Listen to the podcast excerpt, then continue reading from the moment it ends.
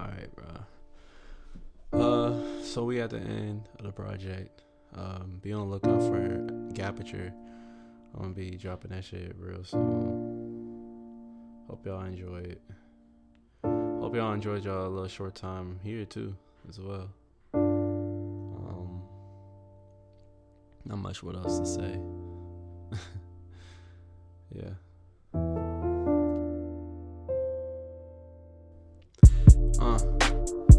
Illinois back to Missouri. Paranoid smoking in a hoopty. Police in the cut on duty. I ain't worried, I know that I'm Gucci. They said weed is legal out here. I ain't been arrested for shit. So if they come, I'm all clear.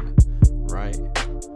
Being black be feeling like a curse. Get punished like I'm stealing from a purse. Question when I'm kneeling during pledge. This country got a nigga on edge. 2020 fucking with my head. Justice ain't coming for the dead.